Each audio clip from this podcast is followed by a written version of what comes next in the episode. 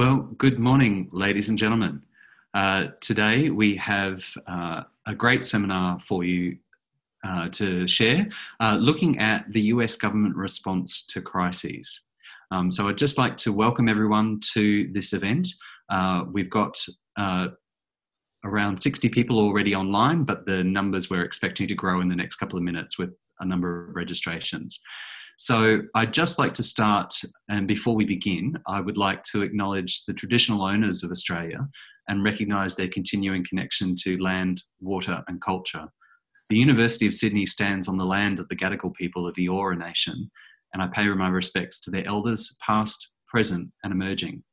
I further acknowledge the traditional owners of the country of which you are on, and pay respects to their elders, past, present, and future. Today, we have the extreme privilege of having Dr. Scott Deitchman on the line to talk to us about the US response to disasters. Scott is a MD with a Master of Public Health and has served for 30 years as a commissioned officer in the US Public Health Service. Uh, he retired in May 2017 at the rank of Rear Admiral.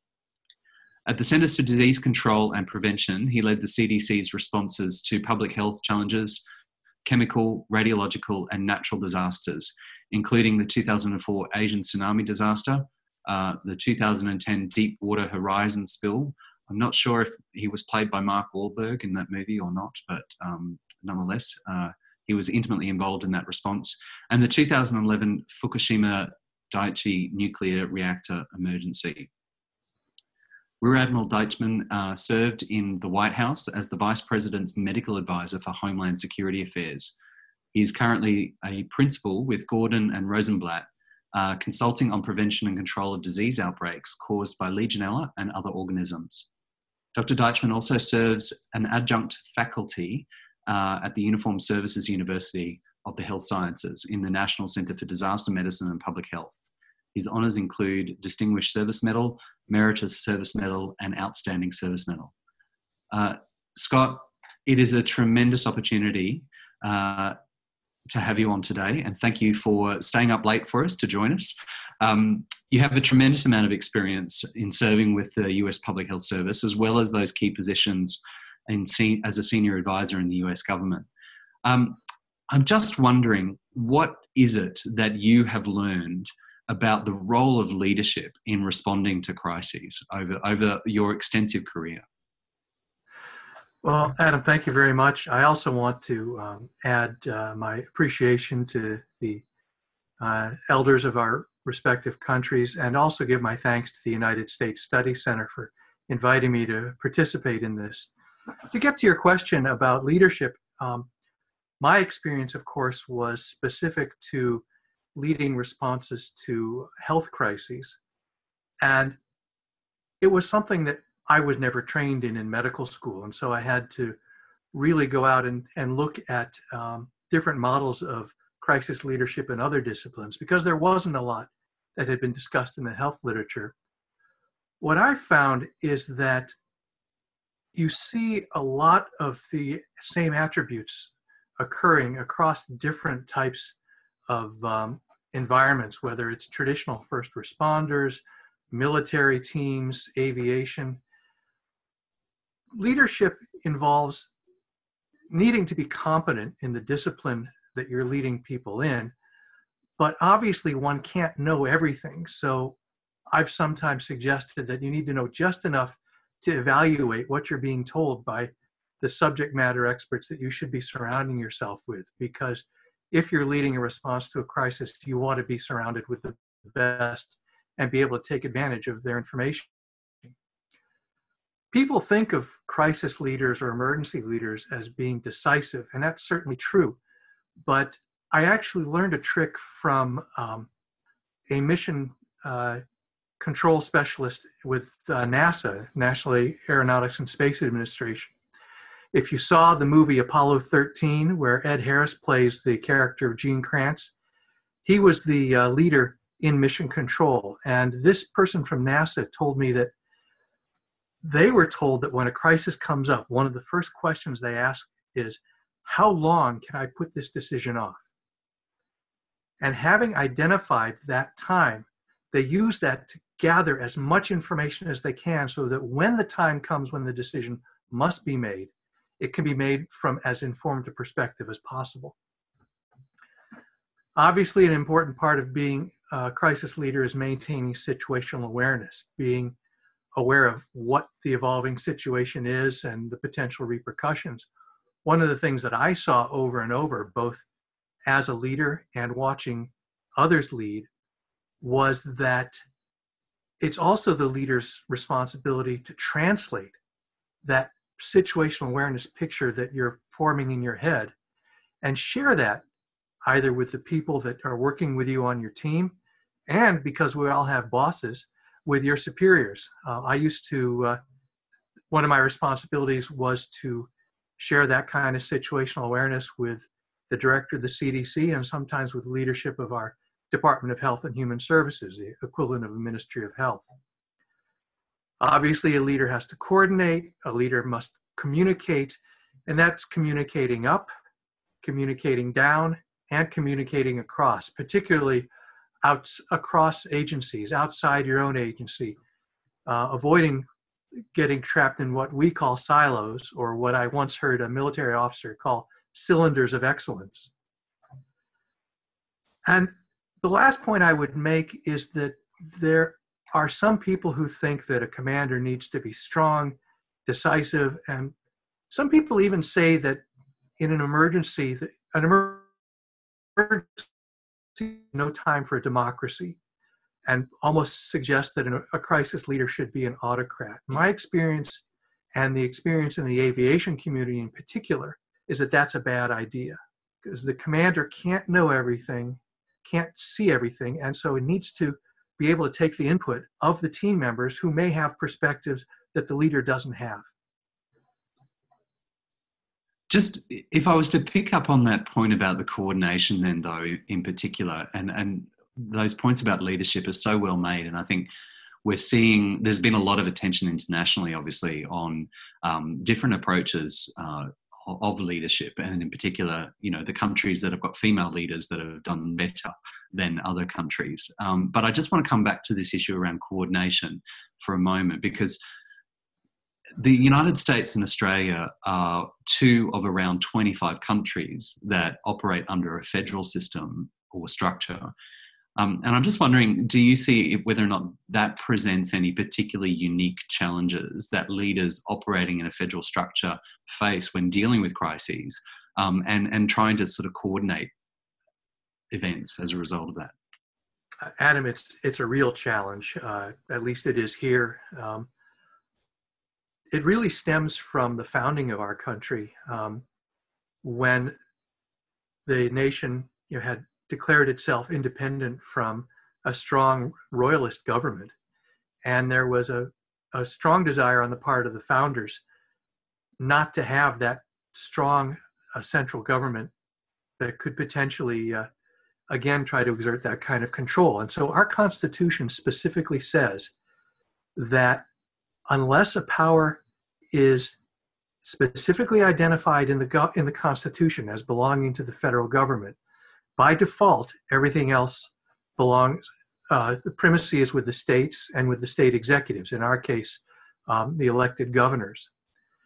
And so, what we found in what we the situation that we lived with when I was with the CDC is that public health is not mentioned in the Constitution. So the state health department, usually with an appointed health officer who is appointed by the governor, really has the authority for all health issues within that state.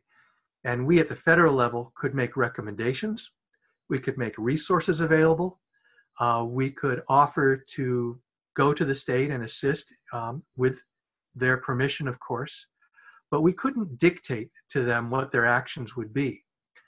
And what we see is that uh, in different states, state executives, whether that's the governor or the state health officer, may do things differently, and that may reflect regional differences in politics, in cultural perspectives, and in economic realities, makes uniformity really unlikely across the country. And finally, we see that within states, they may be organized differently. You may have one state where all the local health departments are part of the state health department, and another state where the local health departments are uh, administrative units within the city government. And while they report their disease findings to the state, they don't belong to the state health department. Quite a lot of difference. Mm. And I mean, you've you've mentioned health departments there as an example, and understandably, um, and I, I, hope you'll forgive me, but we've got to sort of um, talk about the lion or the elephant in the room, which is the the COVID pandemic. So the World Health Organization um, recommends that pandemic preparedness exercises are conducted regularly in order to develop what they describe a culture of exercise, practice, and revision. Um, within Australia, our last national exercise was held in 2008. I'm just wondering when was the last US exercise and how important do you see those types of activities really being? Well, Adam, the uh, most recent U.S. exercises uh, occurred after I left government, so I'm familiar with them from the reporting in the media. Apparently, uh, in January 2017, the outgoing Obama administration held a pandemic exercises for members of the incoming Trump administration. And this was really modeled after a similar exercise, or the concept of doing these exercises was modeled after a similar program that the George W. Bush administration had done for the Obama team when they came in. In fact, uh, President Bush's transfer is now regarded as a model that others should uphold. Um, in this uh, 2017 exercise, incoming um, cabinet officials, at least to the extent that they had been appointed by the time the exercise was held, were paired with their outgoing counterparts from President Obama's cabinet. And then, even more recently than that, uh, according to reporting in early 2019, the US Department of Health and Human Services held a pandemic exercise for multiple uh, federal agencies and a number of states. Um, this was called Crimson Contagion. And uh, if you look for that term in Google News, you'll find a number of articles describing it. These exercises are really important for a number of reasons. Um, I think one of the most important is that they give the players the opportunity to experience what the situation might be like, at least in some small and artificial way, if they get called upon to serve during a real pandemic, gives them a chance to make decisions, see which decisions turn out to be good ones, and learn from the ones that weren't so good. So it helps expand awareness, and it also um, can be an opportunity to identify gaps, either in uh, organization or in resources. The challenge, of course, once the exercise is over, is motivating change and perhaps motivating change in budgets to incorporate lessons from the exercise. And it's also a challenge to maintain continuity across administrations and sometimes within the course of an administration as individuals who have participated in the exercise move on to other positions and new people who haven't had that experience come in. Yeah, that element of uh, uh, institutional memory, I'd imagine, is is critical to both of our governments because people do move on to different positions, um, and so therefore you kind of potentially lose that that uh, that knowledge. Um, look, I'm I'm kind of intrigued because obviously um, the pandemic, again, it, it it's taking everyone's attention um, at the moment. And I was reading a, a, piece earlier this morning about from a colleague who was describing it as a hegemon that it's basically become all consuming and everything else has to sort of go by the wayside in in, in accordance to this. But I mean, accepting that you're not currently serving in the administration. Can you offer any insights into the structures and systems that may be sort of supporting the US government response? uh, because this isn't the only crisis which is underway at the moment. I mean, we've we've still got um, areas of conflict around the world. We've still got other sort of uh, disasters and humanitarian crises, uh, which the pandemic is just kind of overlaying now on. I'm just wondering if you can sort of provide us with any sort of insights as to what's going on in the structures of the US government. Well, Adam, I, I think I can respond to that uh, from a combination of background knowledge and also uh, you know insights from what we're seeing in occasional uh, media reporting. We've all heard quite a bit about the Corona Task Force, which is a few individuals that are working in the White House and are directly advising the president. that's really kind of a special structure that apparently was created because of this event. There is a standing um, emergency preparedness and response uh, system within the White House. Uh, there is the National Security Council, which is the council of the heads of the agencies that have emergency response uh, responsibilities.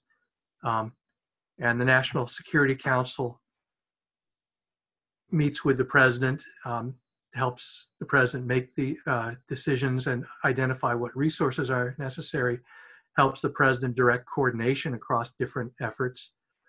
But also within the White House, there is a large um, team of individuals called the National Security Staff.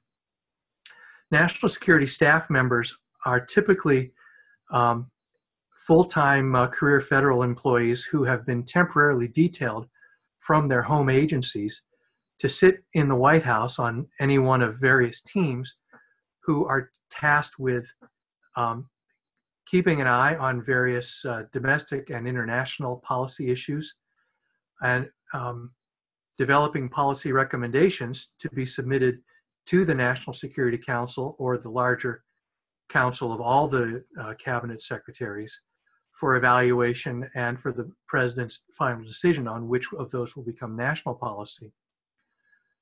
And um, within the National Security Council, there, in other administrations, there have been various teams uh, uh that uh, focus on issues of biodefense or health preparedness.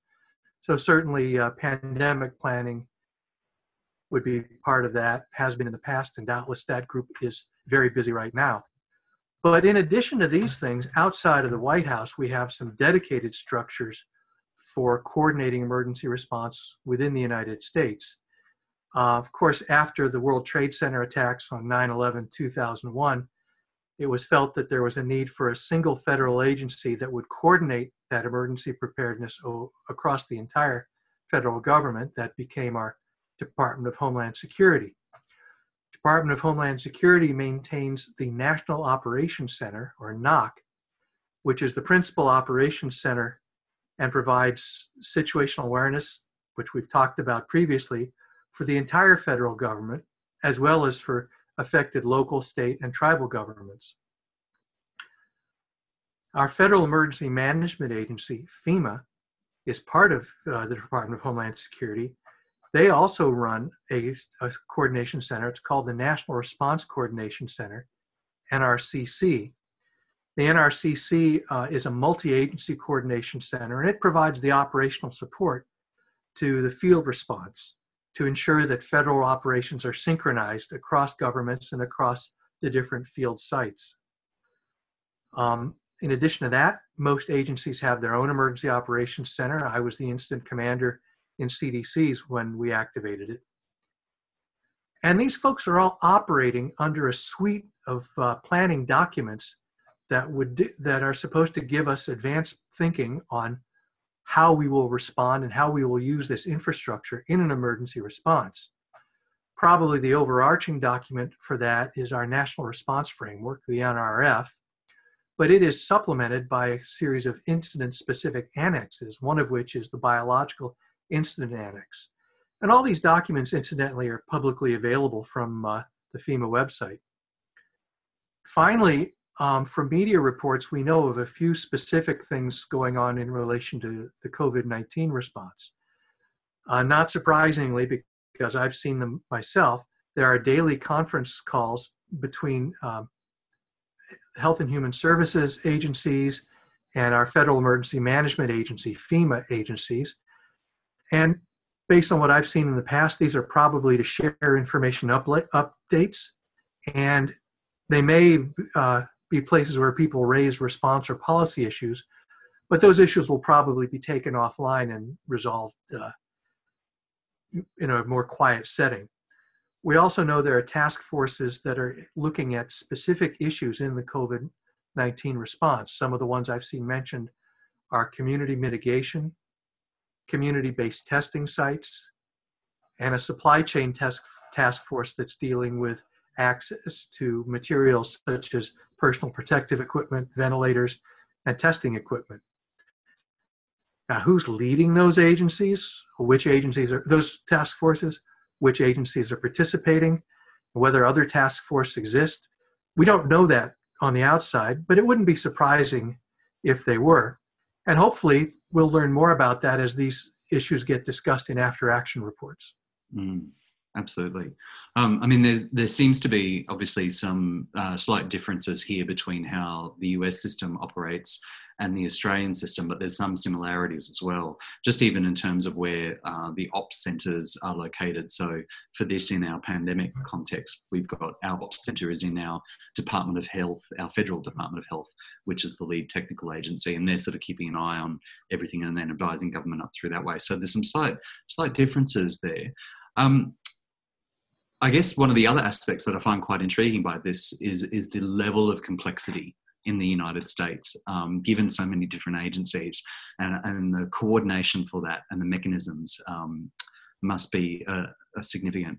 But I want to sort of come back or, or, pivot back to this question of leadership, if I can, um, because we've seen obviously, I mean, the world is watching what's going on in the United States, and I think um, as of today, uh, you're nearing somewhere like 90,000 deaths um, across the country, which is just uh, for for a country like Australia where we've had just coming up to 100 deaths. Obviously, this is it's it's quite heartbreaking for us to to observe. Um, so I want to come back to this question of leadership. Um, so the Trump administration initially announced that it was disbanding that COVID task force. Um, but within, I think it was 24 hours, the president then reversed that decision and sort of said he wasn't aware of how popular the task force was, um, which I thought was an interesting um, observation. During a crisis like this, um, like the pandemic, can leaders afford to change track or, or switch? switch messaging um, like this and or reverse these decisions and, and how much can they get away with before it becomes problematic well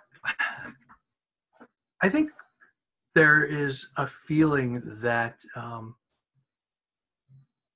leaders, excuse me, especially high elected officials, should be con- consistent and constant, and that once a decision is made, they should adhere to it, and that somehow changing your mind is a sign of weakness. And I think there's a danger with that, and I would offer by way of illustration something that I saw a previous uh, Centers for Disease Control director do. This was back at the start of the 2009 H1N1 influenza pandemic, which, you know, going into it, we thought we might be dealing with an event very much like what COVID 19 has turned out to be. In 2009, fortunately, that didn't happen. But at the beginning, we didn't know that. And as with the beginning of COVID 19, there were a lot of things we didn't know.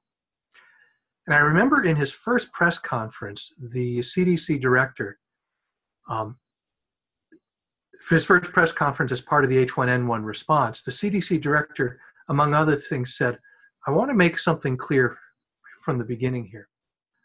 There are a lot of things we don't know, and there are many aspects of this in which we are exploring new territory we will do some things and we will say some things, and they'll turn out to be wrong as we learn more. You may see that as we learn more, I'm going to change my guidance, I'm going to change my recommendations. And that's because we're going to continue to update our response based on the best available science as we become aware of it we will share that science with you. And if they, if I don't know the answer to one of your questions, perhaps I'll be able to tell you what we're doing to find out. So yes, a leader needs a, a certain amount of constancy, but also a certain amount of flexibility. And perhaps the most important thing is that they explain why they're maintaining that flexibility, how important it is, and how it fits into the context of the larger response. So on that note, uh, and I, I come to this uh, as a former registered nurse as well. So when we when we look at or when I look at um, incidences like President Trump promoting hydroxychloroquine um, as a possible treatment for COVID 19 before the results of clinical trials were in, um, I was a little unsettled by that. Um, and I suspect a number of public health people were. Um, we've seen in Australia a former politician and businessman use his connections to purchase 30 million doses of the medicine, um, just based, and he, he said explicitly it was based on the president's remarks. Um, we've also, though, seen at least one individual in the United States die after taking hydroxychloroquine. Hydroxychloroquine, sorry. Um, what are the sort of challenges that you see in this type of situation? Where is it where you draw the line, and and how do you manage this? Because obviously, there's a lot of pressure on leaders to be able to sort of provide solutions to the problems, and there's a lot of expectations that that's going to happen. So I'm just, how do you approach that? Well, I, you're right. There's a lot of pressure on a, a leader, and I think it's it's very tempting to uh, reach for something that's presented as a sort of silver bullet, the thing that's going to solve all your problems and bring everything back to normal as quickly as possible. Um, unfortunately, those kinds of silver bullets are very rare, and um, to some extent, it relates back to what we were just talking about, in the sense that um, I think it's best if a leader stand, is confident enough to stand up and say, there are things we don't know yet. Um, we don't yet know um, everything we need to know about this particular virus, how it's best treated, what medications it will uh, respond to, um, who in particular might benefit from those medications. Uh, and because we don't know those things, this is what we're doing to um, to find out, and I will bring you additional updates and we will disseminate the best possible guidelines as we're able to develop them. I think another strategy that a leader can employ is one that I saw used during the um, Deepwater Horizon oil spill response, which was certainly had its health aspects, but was not primarily a health crisis. It was an environmental crisis the similarity was that there were a lot of unknowns. No one had had to deal with the situation of a well that was releasing this much oil. In fact, originally the amount of oil that it was releasing was even an unknown. Uh, nor had anyone previously tried to cap a well flowing at such a rate and doing it at such a depth. So the National Incident Commander, uh, happened to be the head of the Coast Guard, uh, Admiral Thad Allen. And Admiral Allen created something called the Interagency Solutions Group, which was a gathering of all the scientific and policy um, expertise from the different agencies so that they could focus their efforts together on these questions, um, many of which were scientific issues that um, needed to be addressed. In fact, one of the things they did, there were a lot of people, as you see in many emergencies, who sort of came out of the woodwork with their proposed solution.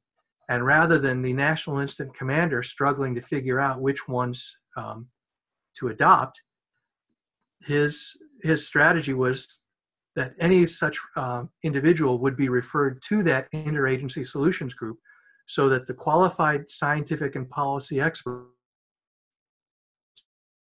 could be the ones to make the evaluation. It freed him up to do the administrative tasks that are that come with leadership. Mm. We, I think we'd probably agree then that, that we've seen a very different style of leadership from President Trump on, on this matter. Um, and at least in terms of confidence, that doesn't seem to be something that he appears to be lacking. Um, but I, I, won't ask, I won't put you on the spot to, to respond to that one.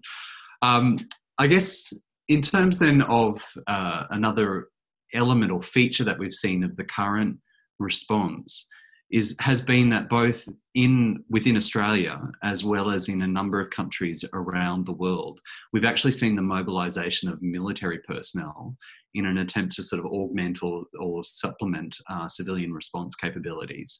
And given your experiences and your your work that you've been involved in, what do you sort of see the key as the key benefits in that space um, of involving military personnel in this type of activity? Um, and are there some limits or, or, concerns that you have around um, what someone would describe as the militarization of, of a health response? Well, Adam, I feel a little funny answering this question for you because uh, I've read some of your papers. I know that you are yourself an expert in this area, but I'm happy to share some of my own thoughts um, there, as with anything, uh, there are both uh, benefits and risks associated with the use of uh, military and disaster responses. The benefit is that they bring resources that often no one else can mobilize as quickly as they can, especially if those resources require transport.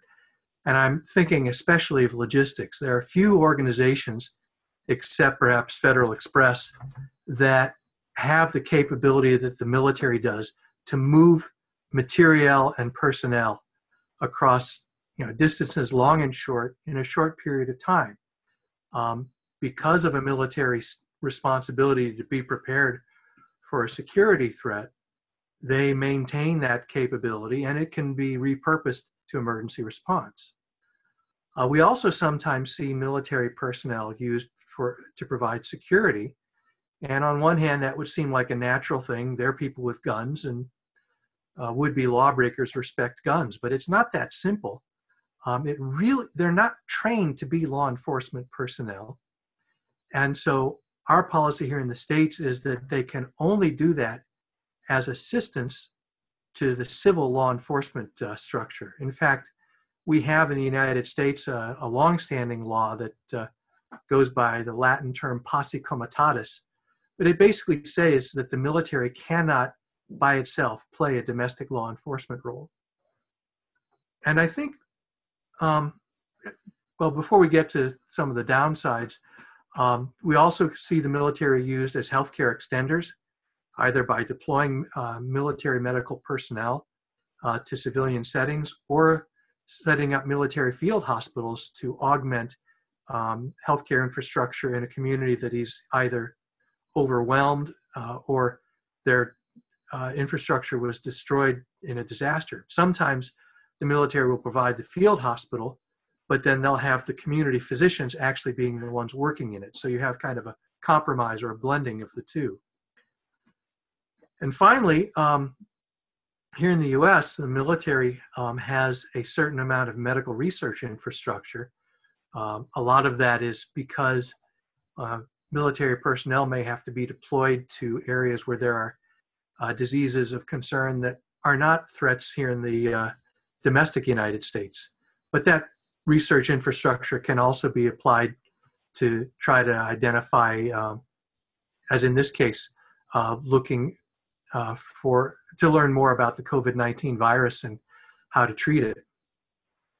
Uh, I did say that there are some limitations and cautions that apply to the use of the military, and certainly we see this in international as well as domestic settings.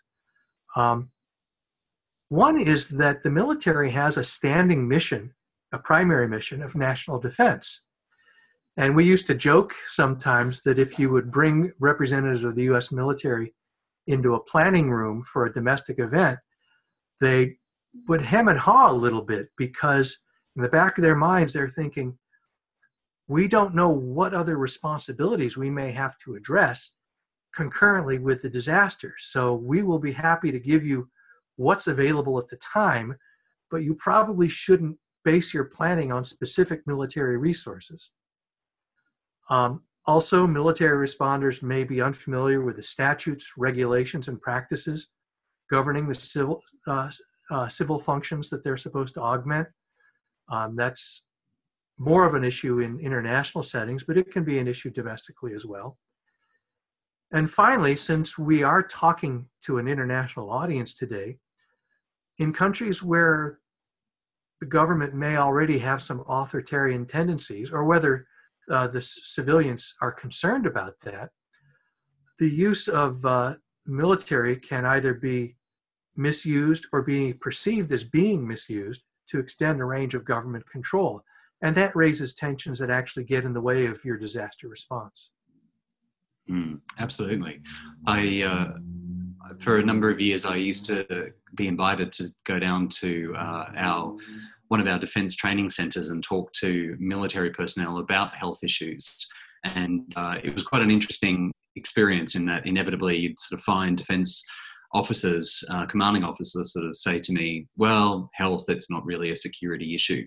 Um, And it was always interesting uh, having talked with uh, at length with a number of US military how they viewed the issue of biological challenges like uh, pandemics, and uh, there was a distinct sort of difference. But Australia, we've obviously had a bit of a rough start to the beginning of 2020, with first with the bushfires, where the ADF were deployed, and now with the pandemic, where the ADF have been deployed. So I think there's going to be some interesting conversations going on from that. Look, I'm going to pause there uh, because we're we're uh, getting through um, our presentation time wise. And I'm conscious of the fact that there's a number of, of uh, questions that were pre submitted um, we've received around 20 questions, so we're not going to be able to get through all of them this morning. And I do apologise to those of you that haven't yet, uh, or that, that don't have your question being asked. Um, but now is also an opportunity for those of you who are online. If you wanted to ask Scott a particular question, um, jump on uh, to the Q and A section and uh, and write your question. And we've got uh, some people standing by to help identify and moderate those. So um, the first question that I'm going to ask you this morning, though, that had been pre submitted is from Robert Talbot Stern. Um, and he asks How much does politics play into US crisis disaster preparation and how to handle such preparation when administrations change? I'm wondering if you could sort of share any insights there. Well, you know, it's always uh, interesting to talk about uh, politics. I think the reality is that politics plays a role in almost everything that happens in government. And certainly because of different political perspectives result in differing assessment of threats and different budget priorities. Uh, that said, sometimes um, uh, administration's established political priorities uh, are upended by an event that that a disaster that occurs. I think the um, certainly the event of 9/11 and the um, uh, in the attack on the World Trade Center, followed immediately by the anthrax attacks, pretty much changed the agenda of uh, the George W. Bush administration. And uh, we spent uh, most of the remaining time with national security um, and preparing for terrorism threats, uh, as well as trying to better organize uh, our emergency response system, being a part of that administration because of that. And when Hurricane Katrina came and it was widely recognized, even within the administration's own after action report, that that wasn't our finest hour. Uh, there were further changes that were recommended and in some cases implemented as a result of that. As I said earlier, I think to the, the George W. Bush uh, administration credit, um, the uh, transition for emergency planning between his administration and the next one was so good that it really set the model for the uh, what transition should be. And also, I think uh, President Bush gets a certain amount of credit for the amount of pandemic planning that was done um, within his administration. Uh, the story is that he read the book The Great Influenza by the American historian John Barry, not uh, the former US ambassador.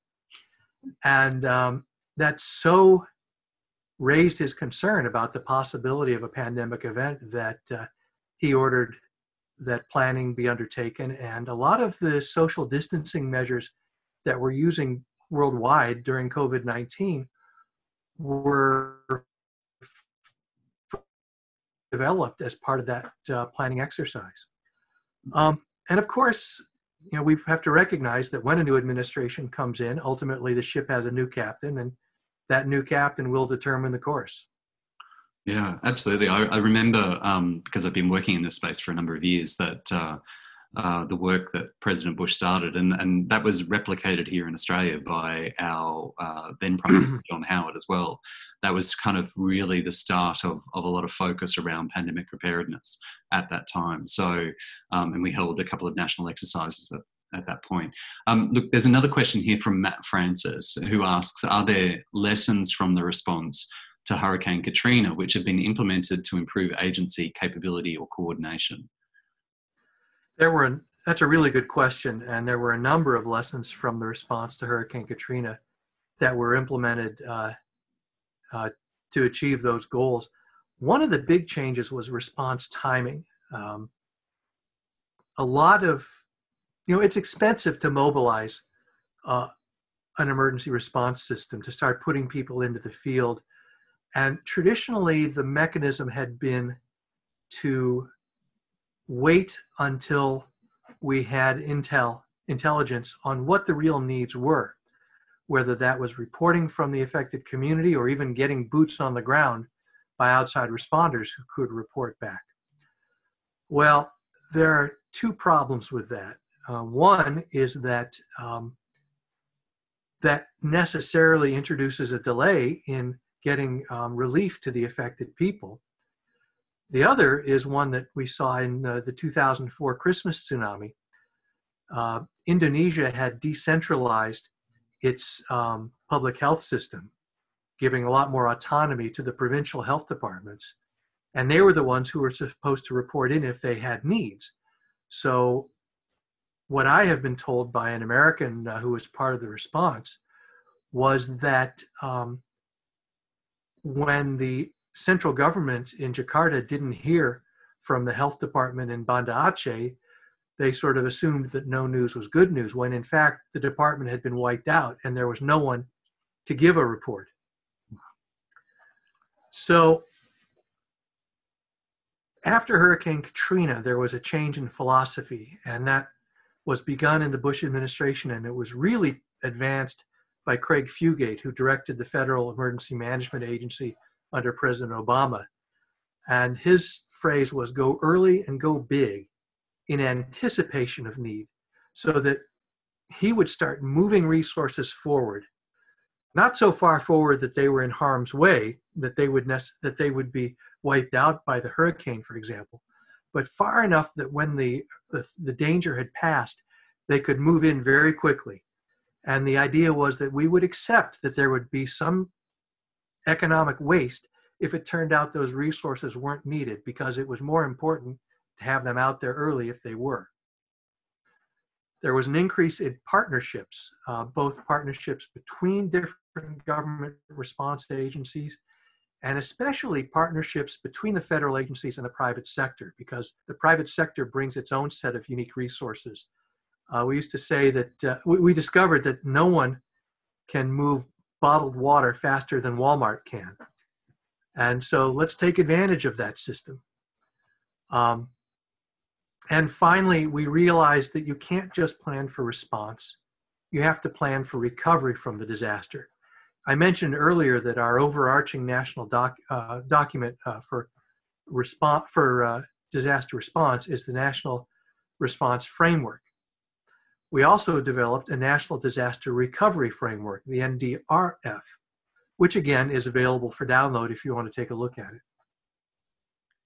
So uh, I, I was hypothesizing at one point with some colleagues about, gee, what would happen in the event that we had another um, bug that started circulating at the same time as COVID, and we had sort of like effectively two simultaneous um, of crises. But I'm, I'm, also conscious that um, the US is coming into hurricane season.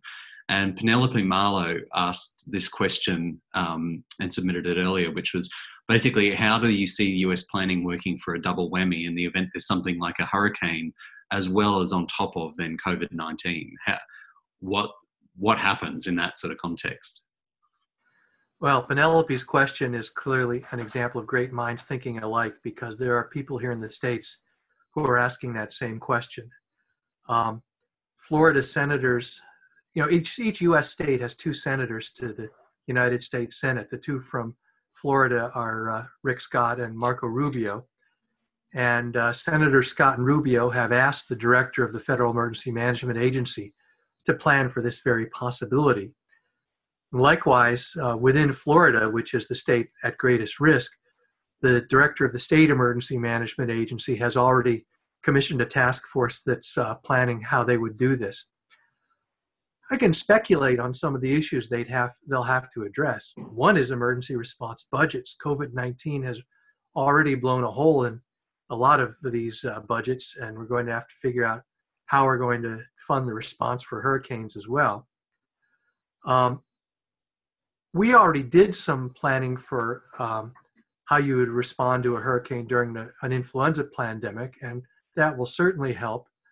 There will be a challenge about uh, maintaining social distancing in emergency shelters, which may need mean that you'll need to open more shelters to accommodate that same number of people, keeping further apart and therefore with less capacity per shelter. Uh, within those shelters, you may need to do some kind of entry screening, whether it's thermometers or symptoms, uh, symptom questionnaires. Uh, an increased emphasis on sanitation, perhaps uh, a lot of uh, hand washing stations scattered around the shelter, uh, frequent health checks for everyone who's there. Um, there'd be the question of what to do with someone who either shows up sick or becomes ill while they're in the shelter. And that raises the question of whether you'll need to set up a dedicated area within the shelter or perhaps shelters that are dedicated specifically for caring for people who are sick. And I'm, it reminds me of the Korean model that they've been using during COVID 19, where they have three levels of hospitals. Uh, level one is for people who are symptomatic but don't really require skilled nursing care. And this is basically a bed in a hotel or a stadium where there's someone who comes by four times a day to check up on you, but otherwise you're just there to make sure you don't infect other people. If you require some kind of medical care, then you're transferred to an intermediate hospital. And if you require intensive care, there's a third level of hospital that's dedicated exactly to that. If the uh, healthcare facilities in the affected community have gone offline, we may need to have medical shelters that are modeled on something like that. Um, we'll also need to think about sanitation of the equipment that's used for the response because we don't want um, response equipment to be vehicles for transferring and we'll need to plan on the impact of COVID 19 on responder availability, whether that's because some responders are sick and can't deploy, or whether some responders have been muted. Um, in the American chapter of the International Red Cross, the American Red Cross, International Red Cross and Red Crescent Society, in the American Red Cross, many of their volunteers who go to the field are themselves retirees who are would be categorized as being at higher risk simply because of their age. Um, I'm sure the Red Cross has to be thinking about how they're going to be dealing with that situation in this environment. Mm, absolutely. And so we've got a couple of live questions here that have come in that I, I want to get to as well. Um, and there's one here in particular from Olivia Hanna who's asking um, what impact a poor response to a crisis such as COVID 19 has on broader public trust and confidence in the government in the longer term. Um, that's a really complicated question. I'm not sure we can do it justice here. Um, I think certainly um, people judge a government by its its success or or its lack thereof, but they also judge a government by this, I guess, how effectively it's providing services, how effectively it's communicating.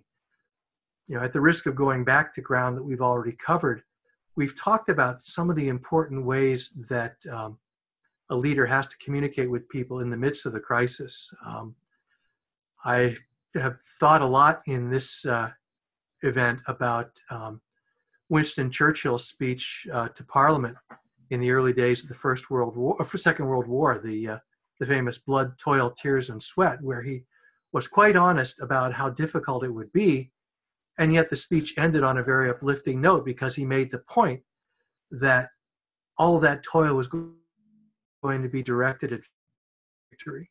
And as I read the speech, he never gave any indication that anything but victory was a possible outcome. Uh, likewise, during the Second World War, Franklin Delano Roosevelt, who was a great friend of Churchill's, by the way, um, instituted these fireside chats where he sometimes went so far as to direct people to take down their maps so that he could give them details about how the response to the war effort was going and explain why they were seeing some of the headlines that they were. I think these kinds of communications are really effective in shaping the public attitude to how the response is going, but also winning the public trust. And I think they're useful models. I think for those of us in Australia, um, one of the big elements that, that we see is obviously the United States and Australia share a number of common values. uh, and and sort of approach the world uh, in a similar way. Um, but one of the big issues which keeps coming up, at least um, in this space, and particularly when we're dealing with a pandemic, that I think probably most Australians would struggle and scratch our heads in confusion over, is this idea of universal health cover. Um, and I'm sorry to put you on the spot like this, but we have a, a question from Lily Parchizadeh, who asks uh, to Admiral Scott Deitman, Deitchman um, do you think introducing Medicare for all would improve the US response to a pandemic like COVID 19 in the future? Well, I think there's two questions here. One is whether um, a universal healthcare system would improve access to care. Uh, but of course, the elephant standing behind that question is is is that feasible in the United States? Is is it uh, something that people want? Um, and how would you make it work? I think that anything that improves access to healthcare will improve uh, the response to uh, a health emergency like this one. That that's almost a given.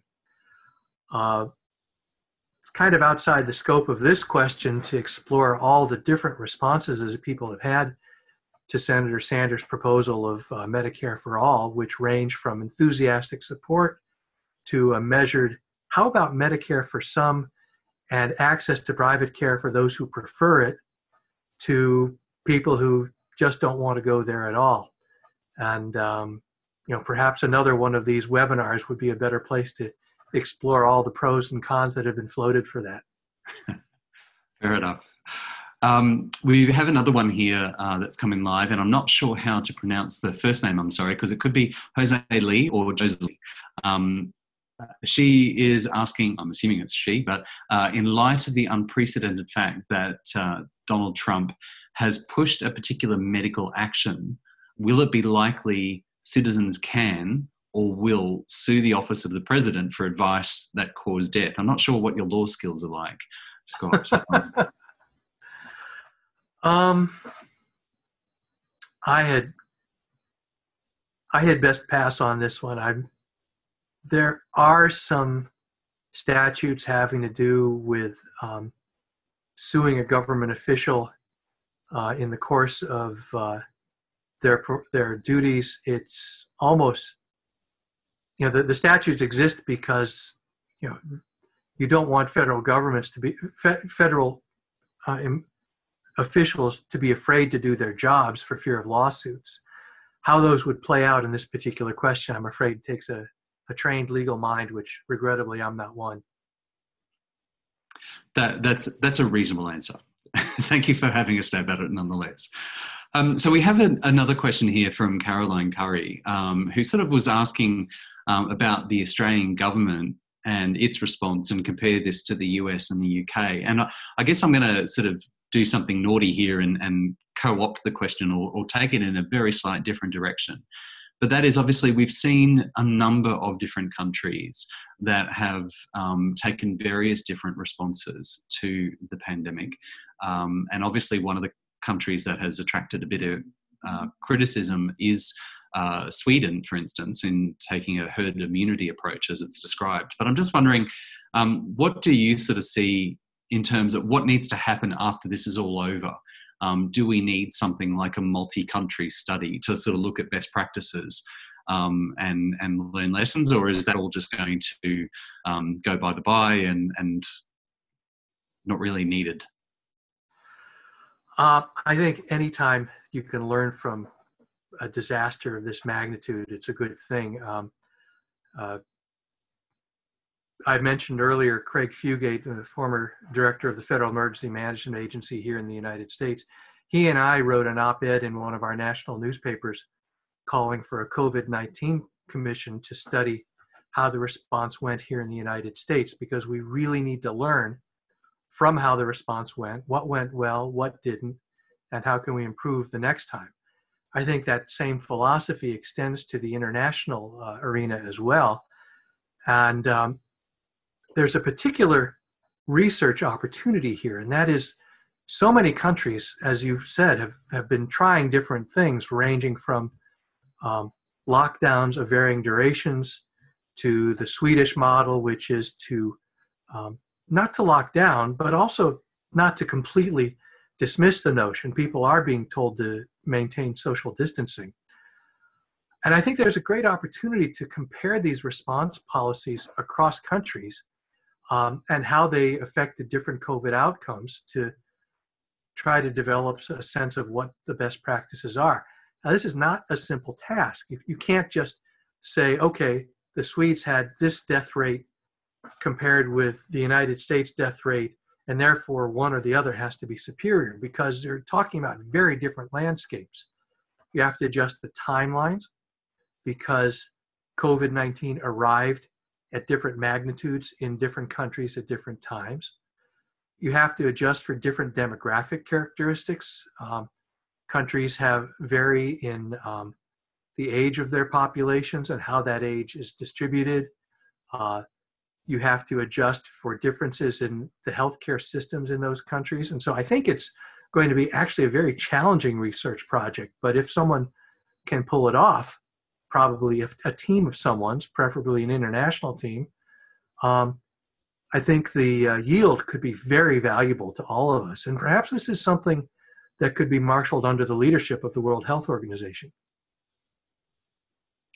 Um, might finish. There's a lot of um, obviously dire news out there at the moment, and I'm conscious of the fact that um, one of the key messages is always to sort of um, think about mental health and look to the future. So I want to finish on a bit of a positive note, and I think there's a, a question here from Victor Purton that kind of conceivably does that, which was, um, what makes you optimistic? What gives you hope?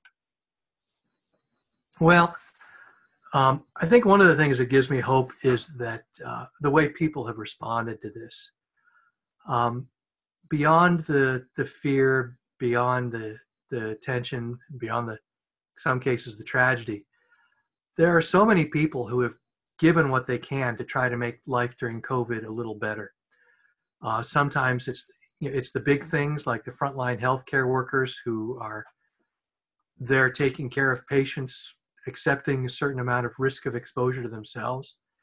Sometimes it's the little things like uh, getting supplies for a vulnerable person who's locked down in your neighborhood.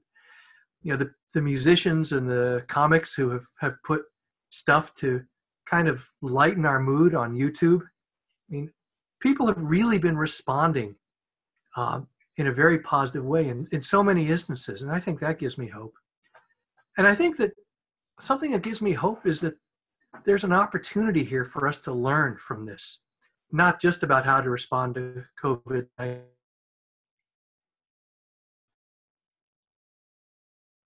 How to address things that have been problematic for so long.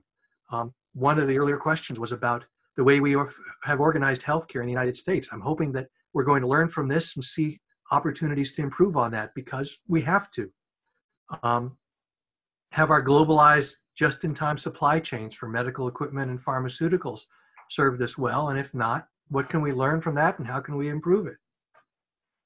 And I hope that in some ways, the fact that we've witnessed a threat that has crippled so much of the entire world is going to make it more real to people that such things are possible.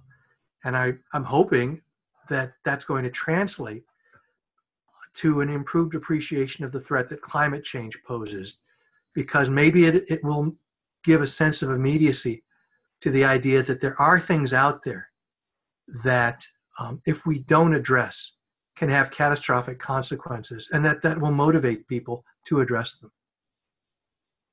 Admiral Deitchman, I, I, just want to, on behalf of the United States Study Centre and the University of Sydney, I'd really like to thank you for your time this evening. Um, for us, it's still quite early in the morning, or we're just coming up to midday. Um, but I realise that for you, it's it's already late into the evening. So I just want to thank you for sharing your insights today with us. Um, I'm sure that the United States has been much better prepared by professionals like yourself um, over the years of dedicated service. And I just really want to acknowledge that and thank you for all the work over the years that you've put into helping prepare the United States for an event like this. Um, in the next week, uh, we're going to have another seminar looking at COVID 19 and what is the real cost of help from bad Samaritans. Um, so I'd encourage everyone to look at that. Um, and, and register in advance for it. Um, but again, just on behalf of the University of Sydney, thank you so much for your time today. Well, thank you, Adam. And I want to thank the uh, University of Sydney for the pleasure and the privilege of being here today. Uh, I really enjoyed it. I hope uh, folks found it helpful, and thank you to the audience. Thanks so much. Have a great evening. You too.